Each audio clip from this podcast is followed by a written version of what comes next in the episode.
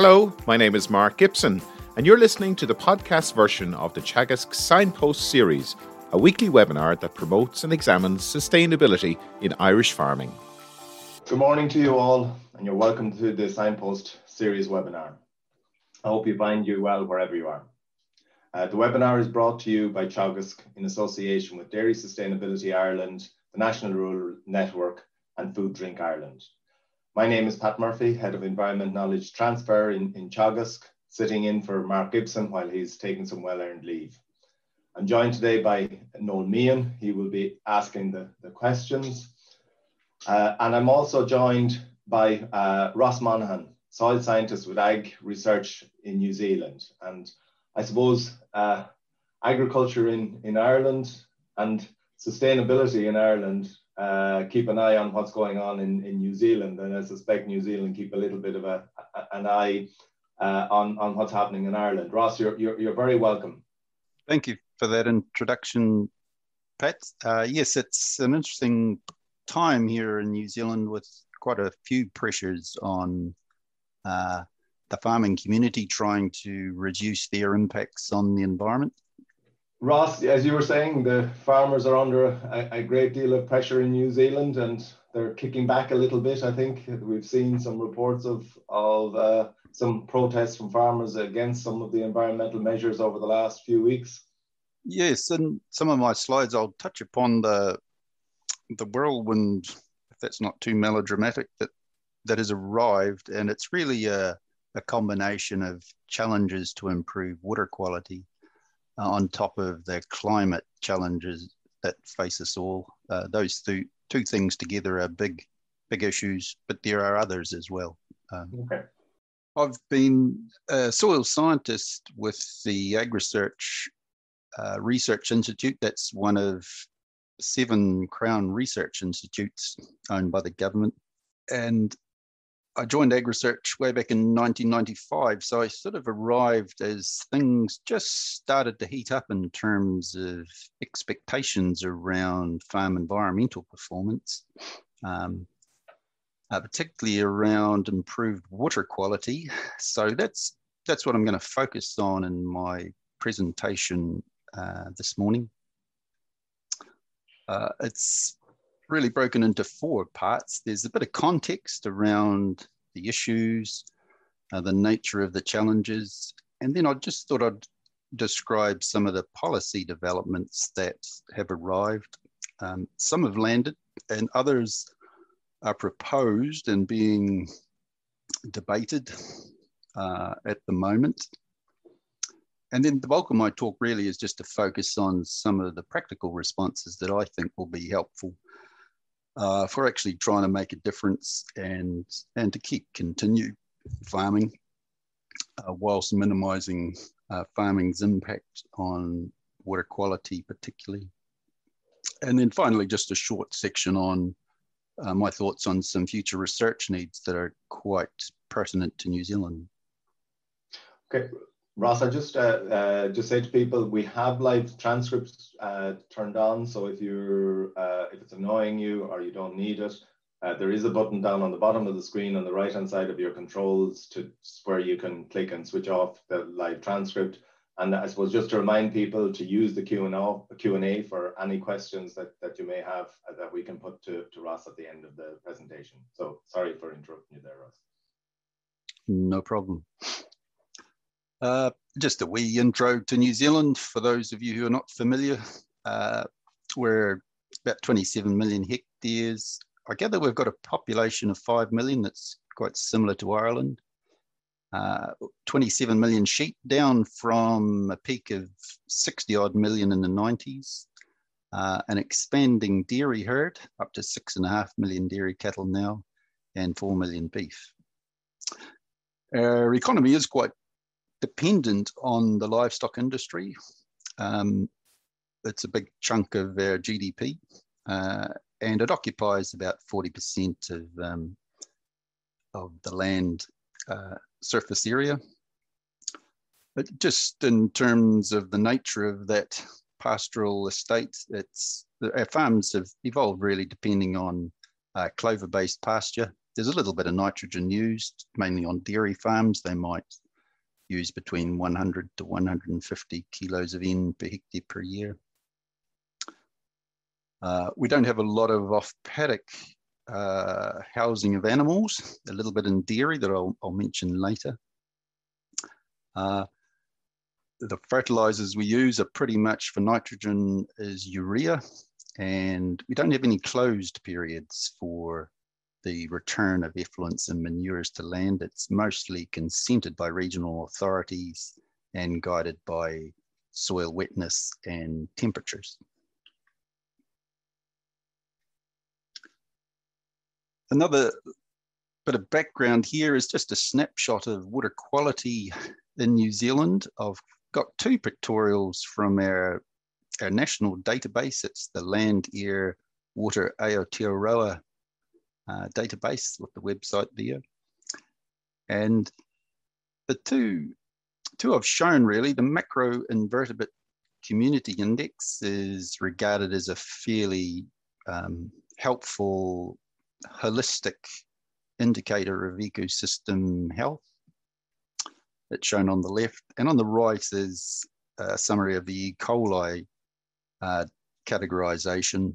And I present that there because uh, fecal pollution is is one of the big concerns for water quality in New Zealand. People want to to um, bathe, to recreate in our our surface waters. So it's a topic that uh, keeps coming up at least as frequently as nutrients. The as you can see, there's a fair bit of red in these graphs. So the general community discussion is that uh, improvement is is desired to try and reduce those red and orange uh, components of both the MCI index and E. coli levels. Uh, the interesting things for me are, whilst there is quite a bit of orange and red for pasture, uh, there's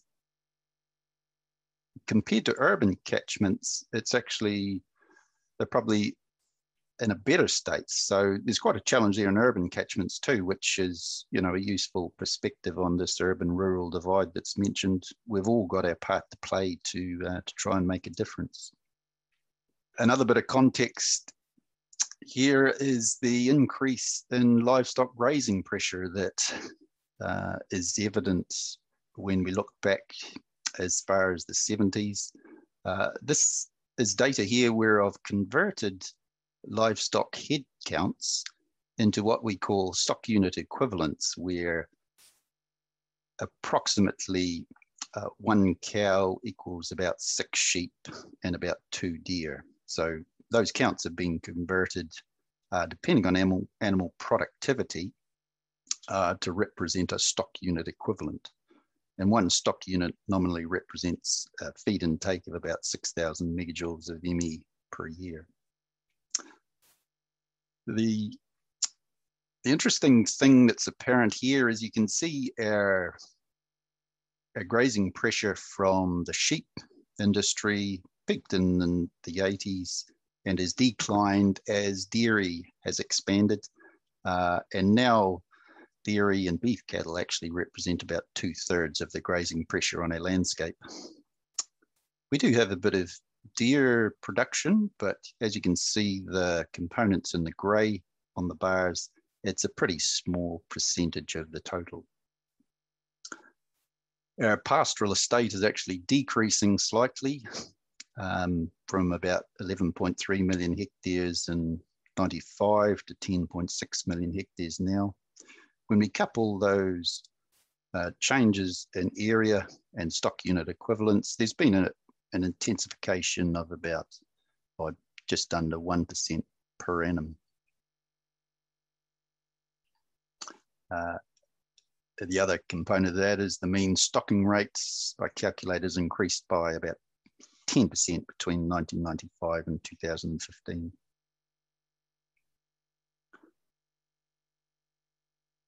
One large piece of work that we recently finished and have published uh, was for national science challenge, our Our Land and Water National Science Challenge, where we were tasked with trying to figure out what difference all the management activities, the good practices uh, have made to offset some of the, the intensification I mentioned earlier.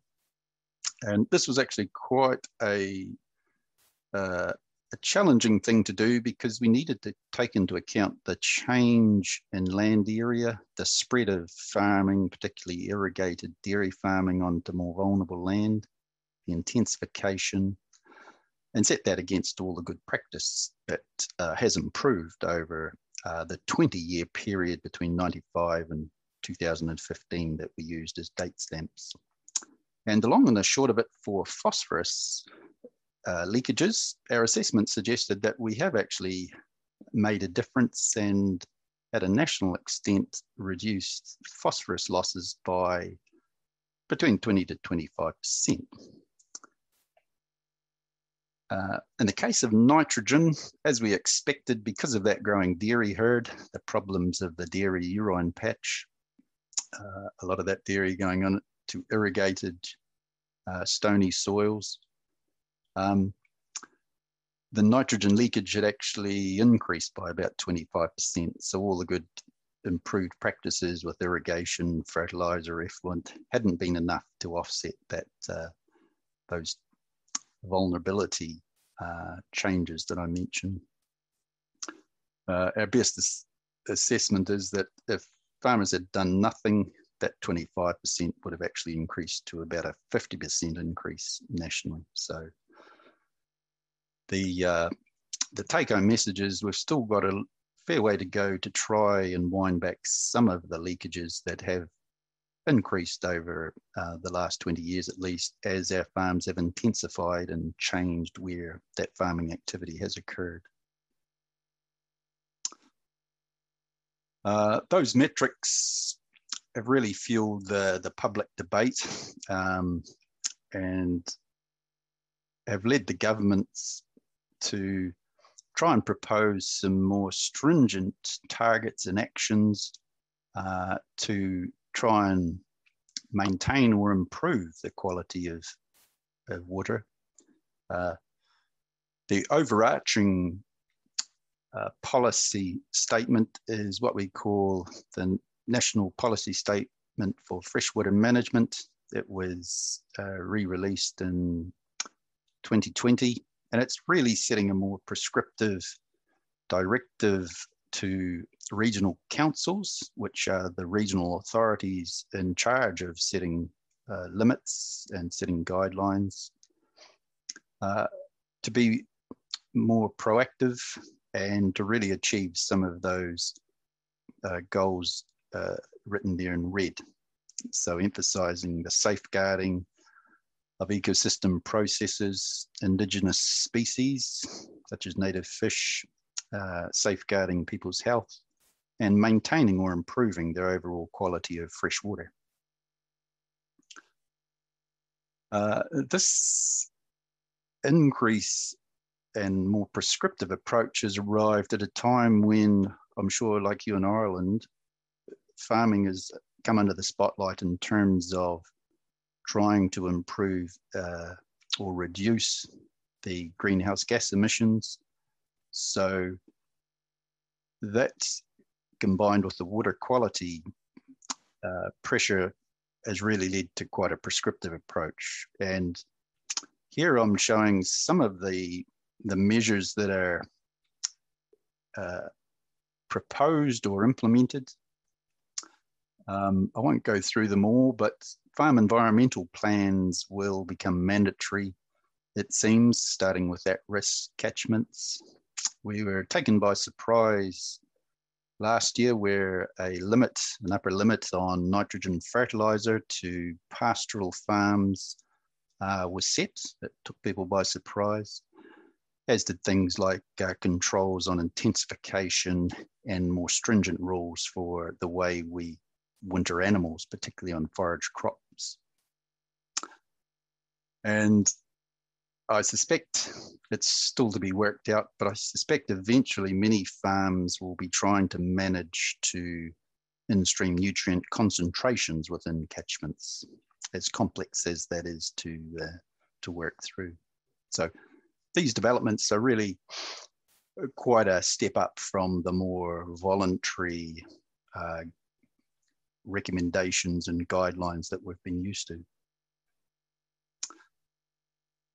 As Pat mentioned, uh, this has really created quite a lot of stress in rural communities. Um, the expectations, things arriving at once or close together, uh, people are feeling quite stressed. So last Friday, I was caught in a traffic jam as I was heading into Dunedin. We don't often have traffic jams in Dunedin. It's a city of about 100,000 people.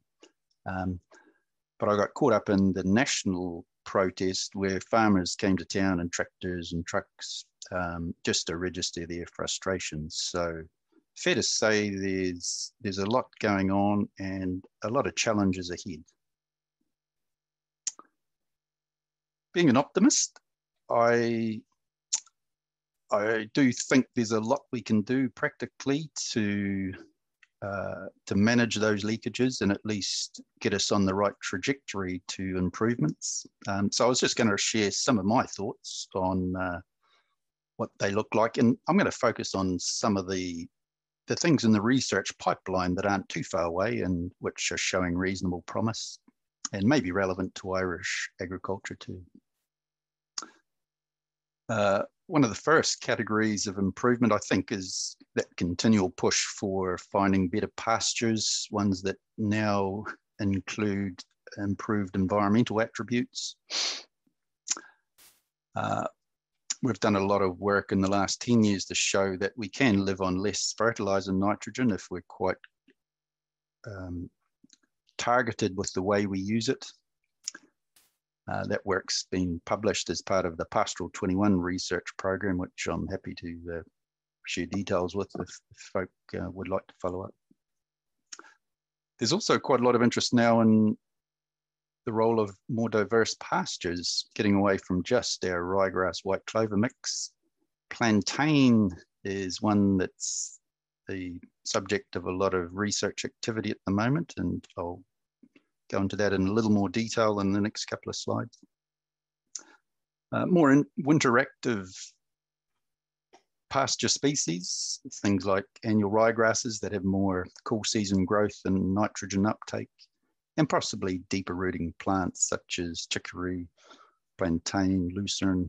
Um, it's early days for them, but uh, they are hypothesized to, to potentially deliver um, additional benefit for tightening the nitrogen cycle. The plantain story is an interesting and recent one. I'm not close to this research. I'm really drawing on my colleagues' uh, contributions from research groups around Lincoln and colleagues here at Invermay. Uh, there's a commercially available variety, I think it's called Ecotain, that's been shown to have positive attributes for environmental purposes. Uh, and I think it can be divided into three attributes. The first is it seems as though animals that consume plantain as part of their diet excrete less nitrogen in urine, and that urine is more dilute, so it's spread more evenly.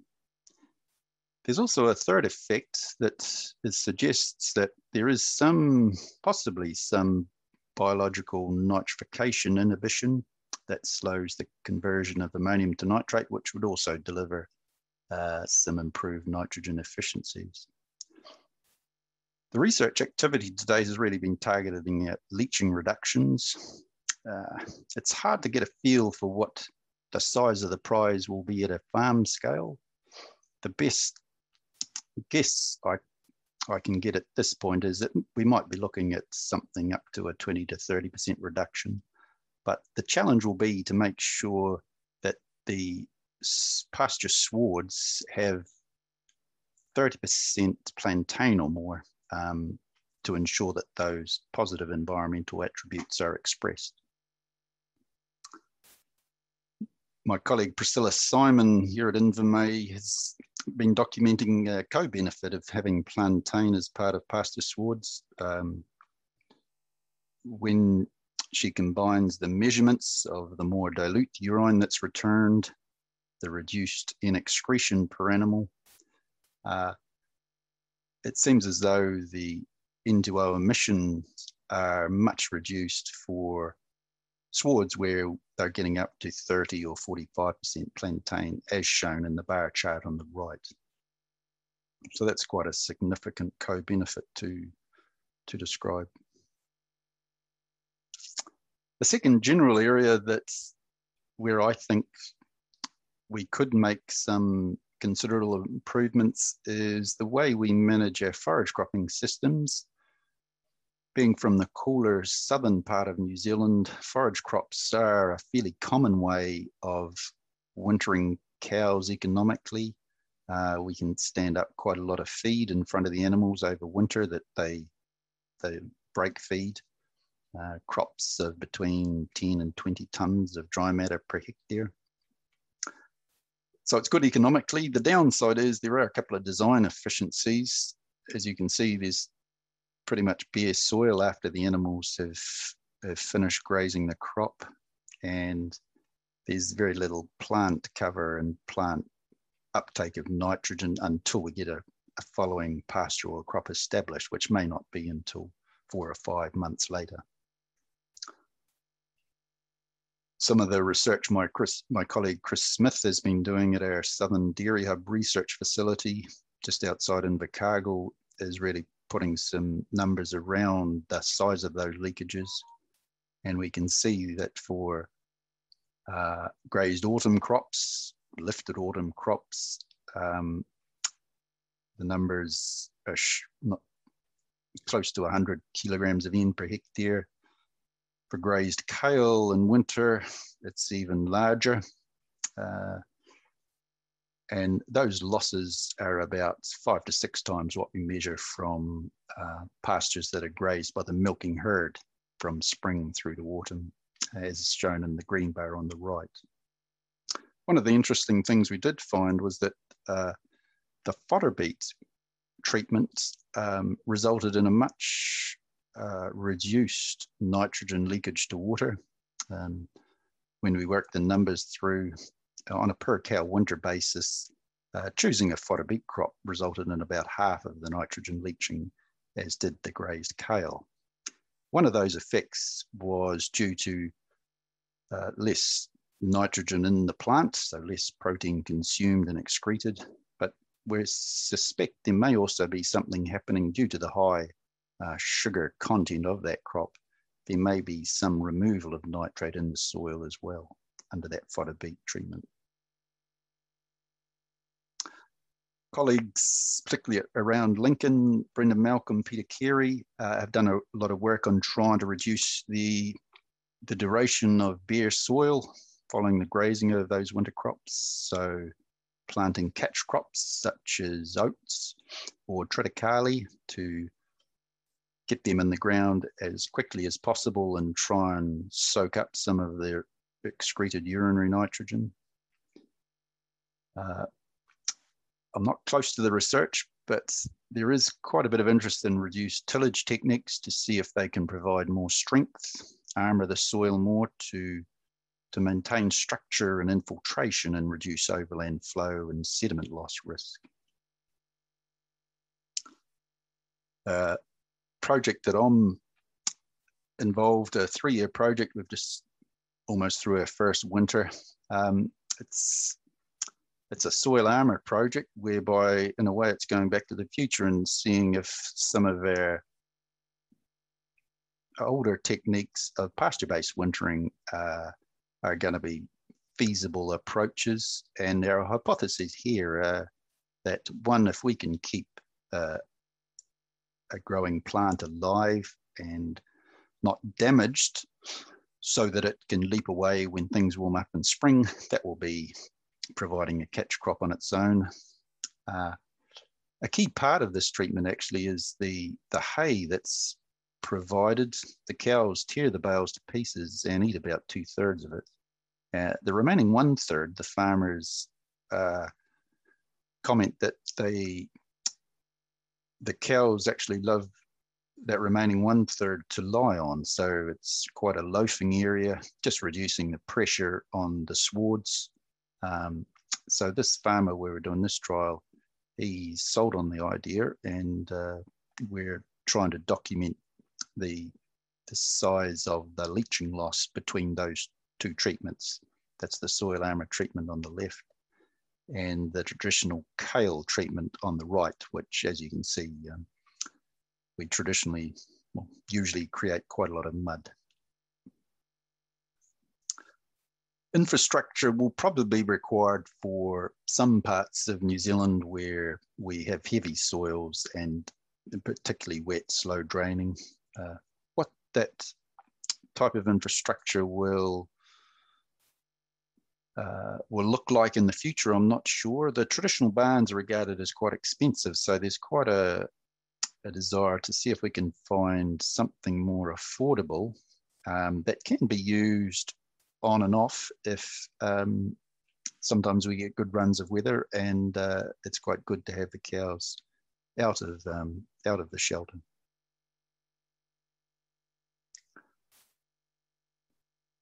One area where I do, another area where I think we can make uh, an improvement is the way we manage our vulnerable landscapes. Um, I do feel that some of our critical source areas uh, could be managed better. We're getting better now at identifying where they are. Uh, my colleague Mitchell Donovan has done a lot of this work on geospatial mapping of critical source areas. And the goal here really is to try and make sure that we avoid some of those potentially high impact activities as shown in the, the orange bar on the far right, the winter forage cropping activity in particular, on areas where we map is uh, quite susceptible erosion as per the red and orange markings on the, the farm map on the left. A key part of the modelling that Mitchell has done has really been to incorporate a lot of the treading damage aspects of uh, grazing and incorporate that into the revised universal soil loss equation and develop that in a geospatial mapping framework. So things like stock type, grazing history, and grazing intensity are, are things that we know are really important to that level of treading damage and consequent sediment loss risk. This is a field site of Mitchell's in um, southern New Zealand. Uh, hopefully in the future we will be looking after those areas in orange, uh, those critical source areas and quantifying how how much we can reduce losses by by nursing and protecting critical source areas. We've done this on dairy systems on equivalent terrains and shown that on-off grazing, ideally keeping out of those gullies altogether, can make quite large improvements and reductions in sediment and P losses. And then finally, another area where I think we can, or we will see probably uh, a change in farming impact is the move to some alternative land uses uh, there's quite a lot of trees being planted around New Zealand, including on dairy farms, either for riparian protection, for woodlots, for carbon credits, for biodiversity. Uh, some parts of New Zealand are also moving into avocado, kiwi fruit, a little bit of specialty seeds, um, perhaps crops such as hemp.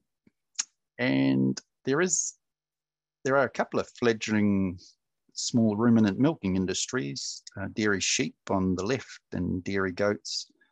Um, my colleague Dinah Selby has been involved in trying to benchmark the nitrogen uh, flows and impacts from those two industries, and they seem to stack up as certainly a lower nitrogen impact for at-risk catchments where nitrogen management is critical. In my concluding part of my talk, I will just finish on some thoughts on where I think we we need to focus their research. Uh, the plantain and catch crop ideas, I think they're based on sound principles, good proof of concept. The challenge now is really to see how effective they can be at a farm scale and whether any other attributes, either positive or negative, that we need to be thinking about. For our wets, wetter, heavier soils, sloping terrains, I do think somehow we've got to be able to uh, make sure that that improved understanding and geospatial mapping that we've got can guide better decisions about mapping critical source areas and ensuring that those areas are protected, either not grazed at all, or at least if um, if they need to be grazed, they are protected by limiting grazing duration. And then finally, I, I still think there's a lot to do with the old chestnut of the, the urine patch. Uh, even with some of the good measures that are in place at the moment, the nitrogen surpluses in the urine patch still are very large. That's where most of the nitrogen is, is being lost from New Zealand pastures.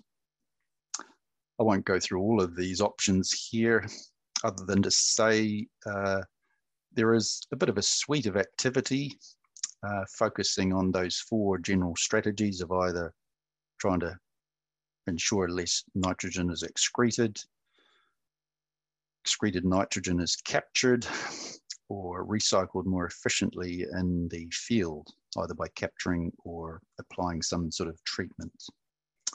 Uh, lots of green and orange, so I'm optimistic that uh, collectively there will be a few more tools in the toolbox which will help make a difference uh, in the next five to 10 years. Uh, as I alluded to in my earlier slides, I think infrastructure will be required for particularly some farms on heavier soils. So we do, barns are quite costly. Um, it will be a challenge, but worthwhile endeavour to see if we can find more affordable standoff options that provide comfortable, clean surfaces and yet capture those excretal nutrients that, um, if deposited in the field, uh, represent a, a, risk to water quality. So some final remarks just to conclude. Uh, it's a fairly tough time to be a farmer in New Zealand. Our rural communities are under stress because there is a lot of environmental policy and legislation either landing or proposed that does have big implications uh, for farming activity. On an optimistic note, I would say that there is a lot we can do actually in terms of implementing what we know now to be effective. And there are some promising things coming through the research pipeline. Uh, there are some design inefficiencies to be overcome, but if we target at those, um, I think there are gains to be achieved. One thing I haven't mentioned at all really is uh, this issue of fecal pollution. Uh, and knowledge, as I understand it, talking to my colleague Richard Muirhead, uh, is that there's a lot of basic science still to be done and incorporated into practical systems and tools that can can guide practices to make sure we reduce fecal transport and surface runoff and help improve swimming water quality. And then finally, I do think uh, trying to make sure we match what we do on land to the suitability of that land as defined by its growth potential, but also its vulnerability to environmental losses uh, as an area where we can make big improvements for probably much lesser cost than, than rushing to some expensive mitigations. So with that, I'll conclude and I'm happy to take any questions if, if anyone has any. Okay, thank you very much. You might just stop sharing your, your presentation. That's great. Uh, uh, yeah, there's a, a, number of questions coming in. Um, I suppose just to, to uh, start it, just to get to, uh, again a little bit more on the context side, you showed the, the, the graph of um, water quality with the red, orange, green, uh, was there a fourth color? Uh, yellow, I think. Um, mm. uh, we, and we do have a, a similar system of, of uh, displaying our, our river water qualities here. What is the target that you're trying to achieve in that in, in that context from in the agricultural areas? Well, for one of them is swimmability, and that is it's based on quite a complex numerical framework. But one of the key metrics, if I understand correctly, is uh, the 95 percentile of E. coli should be less than 540 CFUs per 100 mil. Um, so I think excellent and good is good enough. Uh, and it's basically a, a, matter of increasing risk thereafter. And it's a little bit it's a little bit hard to get your head around, or it is for me anyway, in that the the fecal pollution risk is really based on a, a correlation between E. coli and Campylobacter. Uh, it's confounded by including both high and low flow sample events. Um, so it's it's perhaps uh, in that sense a qualitative score, but the general picture is the state is is poorer than the community would like it to be. Okay, so getting them, getting them all or most of them up to the the the, the excellent or the high standard is, is where you ultimately want to be. That that's the, certainly the community aspiration. Um, there, I think the industries would say maybe that's that's not a sensible thing to do everywhere. Uh, maybe that's maybe we can be more targeted as to where those higher goals are sought. So catchments where people do actually use them. Um, but yeah, that's as if I understand it, that's uh, an ongoing community discussion and limit setting process. Our, just reminder to everybody to, that are, to use the questions and answers for your questions. No a number of questions coming in there. Yeah, a number of questions, but um, I suppose just one for myself maybe first before we before we go to those. Um, I suppose you you referenced there the the statement, the environment statement, and the water statement from the New Zealand government, and how the um, the powers have been devolved to the regional uh, councils or regional region areas in, in New Zealand. Um, how do you feel that is working? Um, having that that we say you know every region is is doing their own, coming up with their own plan and doing their own. I won't say their own thing. Okay, there's an overarching policy guidance document there, but ultimately they're, they're, they go and, and draw up their own plans. Are we finding some councils going a little bit harder than others, or, or how, how is it working?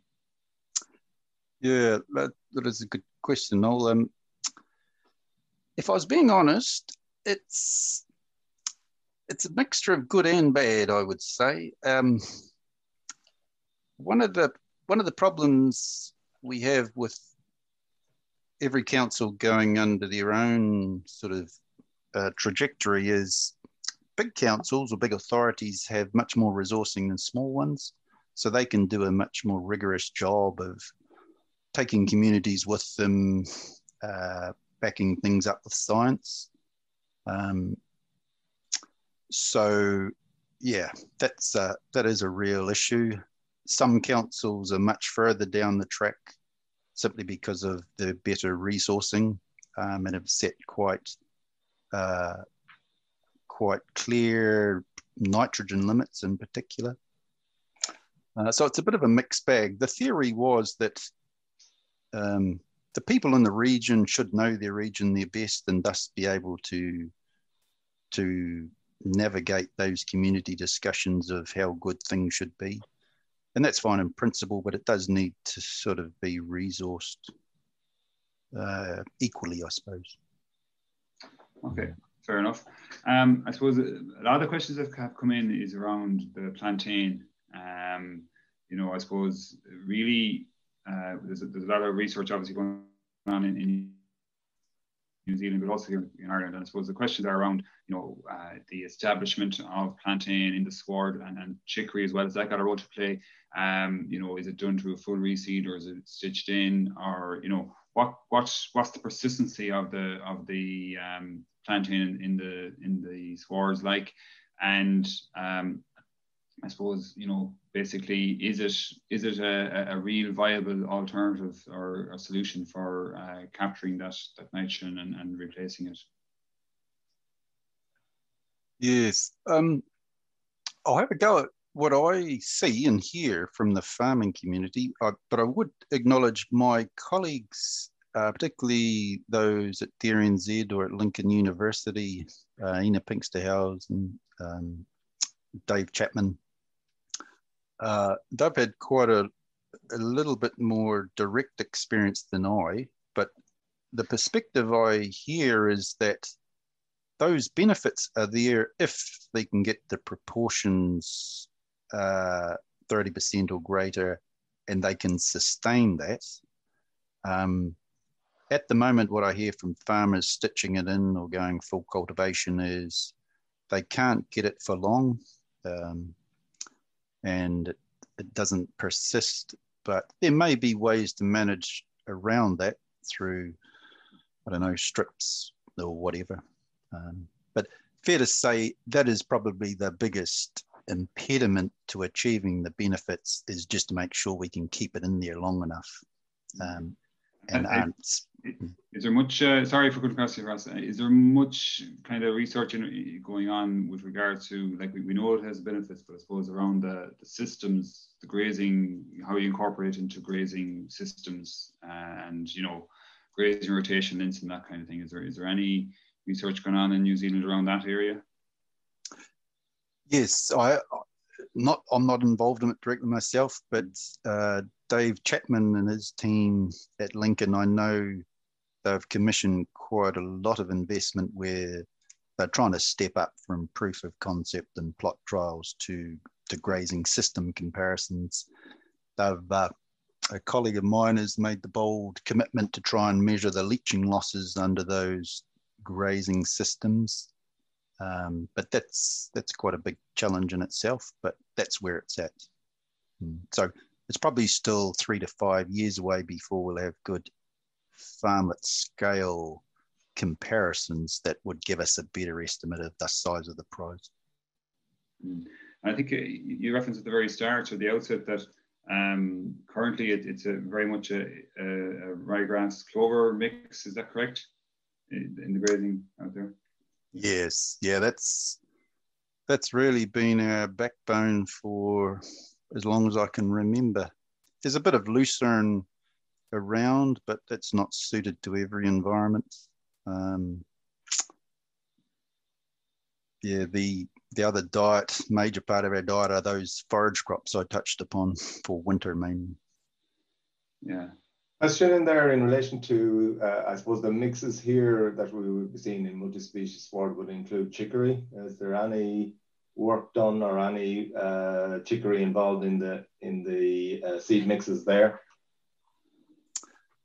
I know colleagues further north, particularly up around Palmerston North, have done work on chicory. It's not one I hear about a lot. Maybe it's less relevant to the cooler south here. Um, so it's not one that I would consider okay. to be a common species in our mixes. Um, but in, uh, yeah, I was moving back to the the clover, um, in terms of the uh, I suppose leaching of of nitrogen from clover, uh, is are there concerns, say at the back end of the year, that you have a lot of of nitrate stored within the clover and potential losses at the back end, or is that something that has been quantified? Well, my colleague Stuart Ledgard has done quite a bit of work looking at the that's the nitrogen cycle as driven by either clover mainly or uh, various combinations of additional fertilizer. The general understanding we have is that the source of the nitrogen, whether it's clover or whether it's fertilizer, doesn't really matter. Uh, once it goes through the animal, um, the leakage risk is really dependent on the total flux. So the nitrogen excreted, uh, irrespective of source.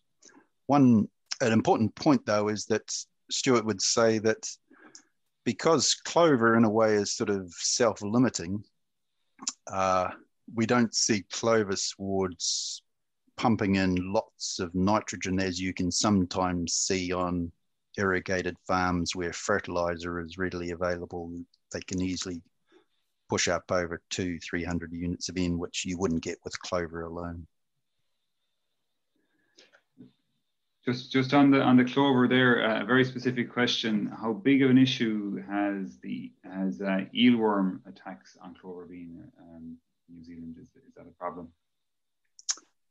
Oh, it's not one I've heard about. We we have been worried about the clover root weevil, which has gradually made its way south and is, I think, pretty much widespread around New Zealand.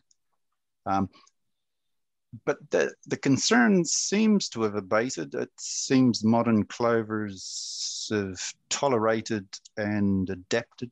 Um, it's an issue, but I couldn't tell you the the economic damage it's still incurring, but it seems to have died down a little of concern. There's a, a, question here in relation to the, I suppose, the integrated assessment of mitigation uh, measures across multiple dimensions, water quality, gaseous emissions, and biodiversity, and looking for synergies and, and antagonisms a, a, across these dimensions. Yes. Um, tell me if I'm getting off track, but I the I think it's an important thing we need to be better at is describing the full sort of system consequences of any change of technology or practice uh, because because we're managing two big topics water quality and um, consequences for greenhouse gas emissions we are well without wanting to sound overconfident we have been reasonably well served here in New Zealand with their overseer nutrient cycling model. It was engineered to to provide a nutrient budget to begin with, uh, to provide an estimate of nutrient leakage, and it also had a framework for calculating on-farm greenhouse gas emissions. So I think that that tool is pretty widely accepted as the best we've got to cope with those sort of farm scale considerations. Uh, it always could be better, of course, and we need those process-based modelers, the APSIM users, to really be guiding us as to how some of these new technologies would behave under those types of modeling frameworks. Uh, a question in relation to, uh, I suppose, back onto water, uh, the extent to which you have issues with phosphorus as opposed to nitrogen. Are there areas of the country where it's a problem, or is it uh, you, you seem to say you're getting improvements in, in, in phosphorus. Has the issue been resolved? Uh, is it now down to nitrogen or are there still significant uh, issues with phosphorus? Yeah, I think it's fair to say, if I understand my colleagues correctly, there are still lots of catchments where phosphorus is actually probably the biggest concern, where the most bang for buck could be achieved. At a national extent, the the summaries seem to be saying that we have seen improvements in DRP in the national database. Uh, so it's it's on a trajectory that's good. Um, but uh, what was else? There was another that, that sort of that data trajectory tied in with their national assessment that I mentioned earlier. So it sort of gave us a little bit of confidence that um, those farm practices had improved. I do think the next thing that'll help with their phosphorus losses, at least here in New Zealand, is to make sure that we we manage soils to minimize that treading damage and the phosphorus runoff that we do see when soils are uh, treaded and infiltration is reduced. Um, so with good practice, I'm hopeful that we can keep that good trajectory with phosphorus, but there will there are catchments remaining that that do need a lot of um, focus for phosphorus. Um, so just uh, just another question in here um, about one of your charts mentioning the treatment of urine patches. Uh, so maybe could you expand on that as to what has been used to treat those urine patches or what, what are you working on there? Yes. Um, so there's still a bit of interest in process inhibitors. Uh, I'm not close to that research, but I hear from my colleagues at Lincoln and even up in Ruakura that uh, chemical additives are being researched. Um, obviously, you probably know about the DCD story here. There was a lot of energy spent on that, but because of market uh, preferences, it was pulled as an option. Um, there's a machine that's been developed. I think it's called Spikey, which uh, I'm not exactly sure how how far or how successful it is at, as yet, but it's uh, been mentioned as a, a, tool that can identify urine patches in the field. Presumably, if that works well enough, uh, some of those process inhibitors could be applied specifically to those patches rather than being broadcast. The other thing that is of interest to me is that photo I showed you about the hay treatment. I suspect there might be a bit of immobilization of urinary nitrogen just long enough to get us through the winter uh, and retain or keep nitrogen out of the leaching pathway. So that's another idea that I think has got legs, but we we're just really getting underway. Yes, um, there's been a bit of work done by Brendon Malcolm uh, at Lincoln, who showed that uh, straw additions to, well, in this case, muddy soils with urine, that was another option. So basically, getting carbon in with the urine. Um, it's probably a, a more natural approach than some of the chemical additives that are being looked at. There's a, a question here. Uh, have you found a direct link between N loss and, and farm stocking rate, or is soil type a more dominant factor? So I suppose there's always the, the question between is is it soil type that we need to, to manage or, or to keep down the, the, the stocking rate, or which trumps the other? Yeah, the, the stocking rate relationship has been kicked around a lot here, and my take on it anyway is that uh, it's it's not so many, so much a metric of number of cows per hectare, but more the amount of nitrogen consumed or nitrogen down the throat. That's the primary driver of excretion and thus leaching risk. And then soil type is the modifier of how much of that excreted N sticks around available to be lost.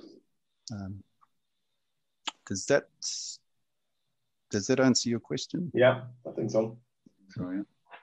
Yeah, uh, a, a, general question here: How is dairy farm farming uh, being perceived by the the wider community in, in New Zealand?